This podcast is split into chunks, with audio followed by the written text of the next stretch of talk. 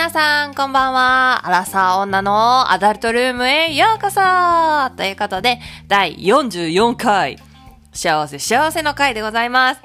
44回でございます。44回って幸せ幸せって言ったけど、なんか日本人ぐらいらしいですよ。こう、死っていう、死ぬっていうのと連想させるの読んで。大体幸せの死とかなんかハッピー的な感じの意味らしいですよ。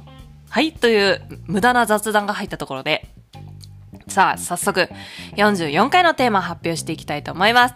テーマは、男性向き AV と女性向き AV の違い。イエーイはい。ということで、前回ですね、好きな AV のシチュエーションについてちょっとお話しさせていただいたんですけど、その時にさらっと、まあ、男性向きっていうのと女性向きっていうので違いがあるよねっていうのをもうなんかさらさらさらさらっと言ったんですけど、なんかじゃあ詳しく何が違うのっていうのを話していこうかなと思います。まずね、なかなか AV 見ない人もいると思うんですが、AV っていうのは、AV 研究家みたいな感じ？喋り方が。AV っていうのも、その男性向き、なんかいわゆるファファンザとか、なんて、ファン、でもそういう違うな、ファンザもそういうのあるもんな。じゃないけど、まあ、AV って調べて出てくるようなものとかは基本男性向けなのかなっていうイメージ。で女性向け AV っていう感じで調べると、それがピックアップして出てくるかなっていう感じですね。まあそこがさ、そもそも、こう、女性のこう、性の、なんだろう、解放みたいなのができてないから、うん、男性がそういうものを見るだろうみたいな、そういうなんか、うん、ジェンダー的な 深い突然みたいな話ではないかもしれないけど、そうなのかなって勝手にね、私が思ってるだけだけど、思うの。で、まあ、そう、まず男女の差があるみたいで、男性はね、比較的こう、エロいっていうものが丸見えじゃないけど、例えばこう、ちょっと正規見えるよとか、うん、セックスそのものに興奮する、しやすい、そういう行為みたいなのに、って言われてるらしいんです。ただ、一方で女性はね、そこまでのセックスするまでの過程だったりとか、流れとか、シチュエーションが興奮しやすいって言われてるんです。なので、女性向けの AV っていうのは、セックスに入るまでが長いものが比較的多いんです。へえでしょ？へえなんですよ。これ結構本当に女性向け AV って調べてみてもらうと本当にそこまでの過程が長いんです。ちゃんと段階踏んでる。じゃあこうやって出会って、こうやって進んでいて、こういう風に言って実際にスタートした。みたいな。男性向けの AV とかってもう割とこう結構もろエロから始まるというか、その、私が好きなのも家庭教師とか好きなんですけども、完全にもう先生がおっぱいバーンってなってるじゃないですか。で、その、生徒が、あ、行ってて、みたいな、おちんちん行ってて、みたいになるじゃないですか。これが結構もう、なんか、うん、なんていうの、もう、エロなんですよ、スタートが。最初のスタートがエロ。なんだけど、女性向け AV っていうのは、まあ、最初がエロくないような、普通に、なんか、小学生とか、いや、見せないけど、小学生に見せても、ちょっと、まあ、おかしくないよね、ぐらいの感覚の最初。道歩いてるとか、図書館で出会うとか、なんかそういうことなんですよね。で、えー、設定をね、大事にしてるってことなんです。ね、わかるよね。うん。そっからまず、気持ちから入り込みますから。女性っていうのは本当結構気持ちで動くパターンの人が多いようなイメージ。だから、まあその、入り込む、入り込みやすいっていうのかな？うん。想像しやすいみたいな感じかなと思います。で、自分のね、セックスと大体同じで、女性の方はやっぱ前儀どうでもいいよみたいな人って少ないのかなと思います。もちろんね、好きな人同士に限るよ。うん。プロのお店とかは別だと思うし、プロのお店の方とかはそんな前儀大事とか思ってはいないかもしれないしね。その、結婚が長い人とかで旦那さんがこうグイグイ来るとかやったら、あもうめんどくさいと思ってる人も、まあ少なからずいると思いますけど、まあ好き同士ですよ。すごい好き好きみたいな時に限りますね。はい。で、まあ、ナンパとかもね、シチュエーション的なのがあるじゃないですか。大事じゃないですか。言葉のチョイスとかさ、距離の攻め方とかさ、ちょっと漫画まで行きそうぐらいのさ、キュンと来ることが多ければさ、ホテルまで、まあ、GO できることが多いイメージがあります。人を見ててもね。うん。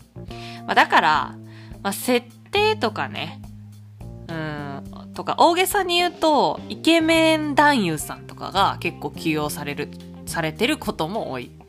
イケメンって俗に言っても、まあ、ストライクゾーンに入りやすい人かなって思います。うん。で、そのさっき設定の話したんですけど、それこそなんか、彼氏と彼女とか、ちょっと付き合う前のドキドキしてる感じとか、まあ、よりリアルで、こう私たちの日常生活に潜んで得やすいような、親近感を得やすいような設定が多い。うん。より想像しやすくてより近い。そしてエロい気持ちになる的な 感じが多いのかなと思います。で、まあ、女性向け AV はそういう設定とか大事にするから、そういうこ、そういうなんだろう、うん、想像しやすいようなこと、親近感が起きやすいようなことが大事。そこまでの流れが多い。うん、重要視じゃないけど結構長いのかなと思います。で、まあ、男性向けの AV の方がアブノーマル系がやっぱ多いですよね。うん。だからまあ少数派の性癖かなって思う人とかは、まあピックアップして見つけやすいのかなっていうイメージがあります。うんうんうん。だから、うん、なんて言うんだろう。女性の AV っていうのはこう見てて幸せに その男性もですよ、見てて幸せになるっていうのかな。その、あ、よかったな、みたいな感じのパターンが多いです。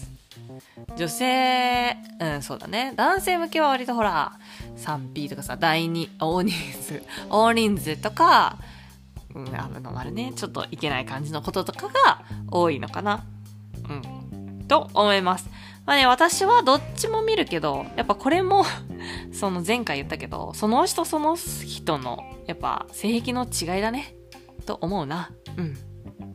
その、やっぱり前回のさくらまなさんのギャル見た時も話したけど、会うのを見つけた時のエロさみたいな、こう、ビビッとくるみたいな、運命的な うわ、エロみたいな、思うのも、エロさもすごいからさ。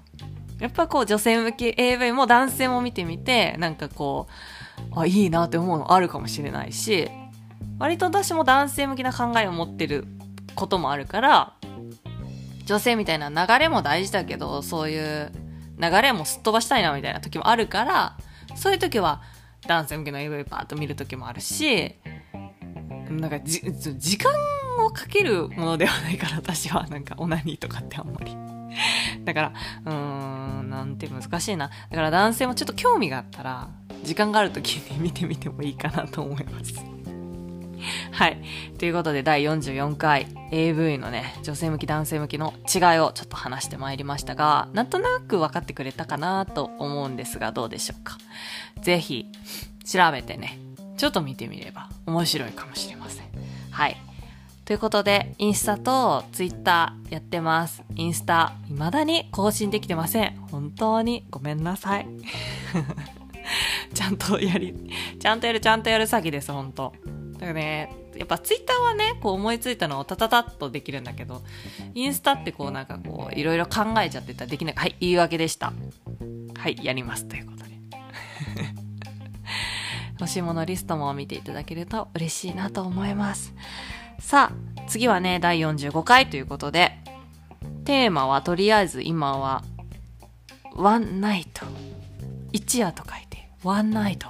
で、今のところ考えております。ぜひ45回も聞きに来てくれると嬉しいなと思います。このね、えっ、ー、と、44回でも43回でもいいですが、その感想と送ってくれると喜ぶと思います。こういうの話してねっていうのがあれば、それも送ってくれると嬉しいと思います。はい、じゃあありがとうございました。また45回も聞きに来てください。じゃあありがとうございました。じゃあね、バイバイ。